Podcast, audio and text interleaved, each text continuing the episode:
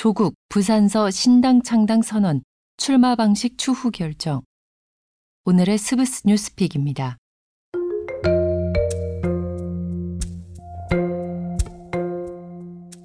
조국 전 법무부 장관이 오는 4월 10일 치러지는 총선에 대비해 새로운 정당을 창당하겠다고 밝혔습니다. 조국 전 장관은 오늘 부산 민주공원에서 4월 10일은 무도하고 무능한 윤석열 정권 심판뿐 아니라 복합 위기에 직면한 대한민국을 다시 일으켜 세우는 계기가 돼야 한다고 말했습니다. 이어 지역 갈등, 세대 갈등, 남녀 갈등을 조장하고 이용하는 정치, 선거 유불리만 생각하는 정치는 이제 끝내야 한다고 덧붙였습니다. 또 무능한 검찰 독재 정권 종식을 위해 맨 앞에서 싸우겠다며 인기에 연연하지 않고 국가 위기를 극복할 대안을 한 발 앞서 제시하는 정당을 만들겠다고 밝혔습니다.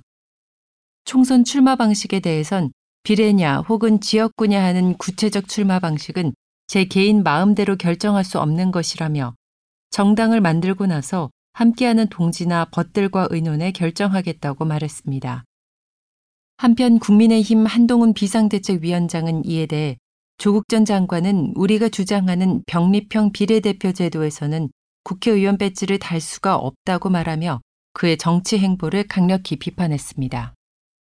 한동훈 위원장은 여의도에서 기자들과 만난 자리에서 조국 씨는 민주당으로 못 나온다.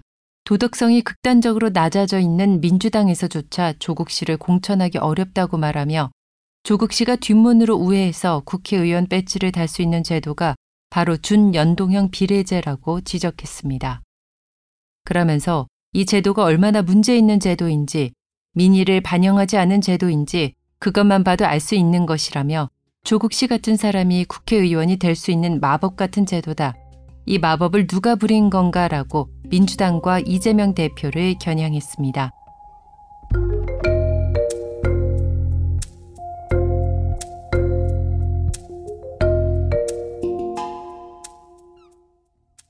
여기까지 오늘의 스브스 뉴스픽. 저는 아나운서 유혜영이었습니다.